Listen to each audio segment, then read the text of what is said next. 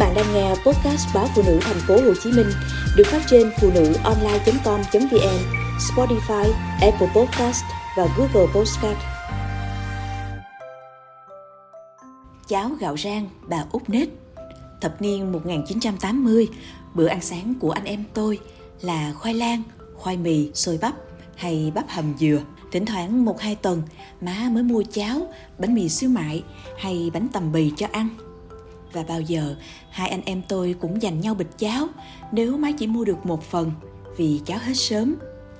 Có những buổi sáng mưa rã rít, tôi theo má bơi xuồng ra chợ cái hố. Má đổi rau ra chợ bán, còn tôi ngồi giữ xuồng ở bến sông. Tôi toàn phóng tầm mắt lên bờ, nơi cái quán vách thiết bị lủng lỗ, rỉ sét. Bà út nếp mập tròn, cười có lúng đồng tiền rất đẹp tóc bà bới cao và bà luôn mặc một chiếc áo túi dạng áo bà ba nhưng tay ngắn màu trắng ngà với chiếc quần lãnh đen. Nồi cháo nghi ngút khói, chốc chốc một cơn gió lại lướt qua, đưa hết cái mùi thơm của gạo, thịt, tiêu, hành, ngò rí sọc vào mũi của tôi làm cả người ấm lên. Cảnh đó, cảm giác đó tôi không thể nào quên. Tôi mong mỏi tan chợ, má bán hết rau và quay lại xuồng dắt tôi lên ăn cháo bà út nết. Quán cháo cũng là nhà của bà. Quyến rũ tôi nhất là mâm thịt với những tảng thịt đùi, thịt nạc và thao gan, phèo, tìm hèo luộc chín. Góc phải bàn là nồi cháo siêu to khổng lồ, luồn nghi ngút khói, thơm lừng.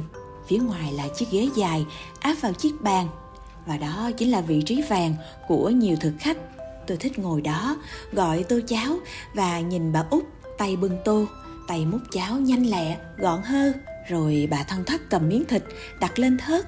Sau đó là hàng dài thịt được cắt mỏng, nằm ngay ngắn. Mỗi lần bà út sắc thịt, chỉ đủ bán khoảng chục tô.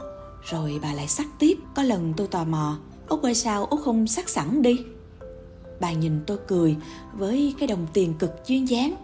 Thịt sắc liền, ăn mới ngon con à từ lần đầu đến quán cho tới mấy chục năm sau, tôi luôn thấy bà út nết vui vẻ, dù bà luôn tất bật, trong khi đó chồng bà và ba, bốn người con chạy bàn tính tiền. Hôm thì họ vui như tết, lúc thì quạo đeo.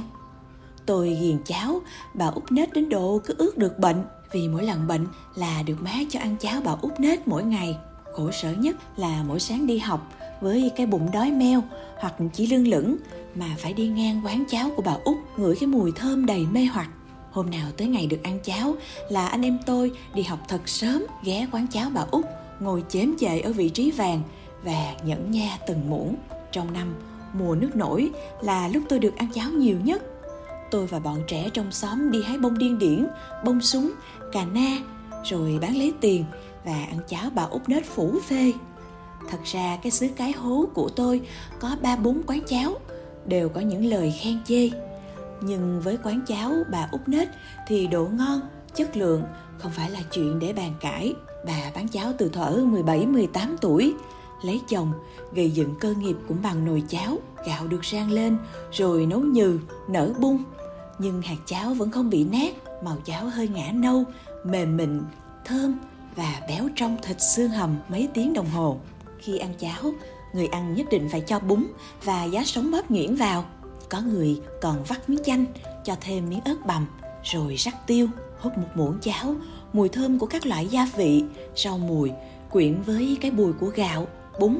Và vị ngọt của miếng thịt heo được nuôi bằng cơm thừa, chuối, thêm chút cay cay của ớt, chút chua của chanh. Ăn trong trời mưa rã rít thì tô cháo của bà út nết, luôn là thượng phẩm. Sau này, vàm cái hố bị lỡ, chợ phải dời đi nhà bà út nết cũng dời về rạch chanh. Cách đó chừng một cây số, bà vẫn tận dụng nhà là quán. Hàng cháu của bà xuyên qua hai thế kỷ.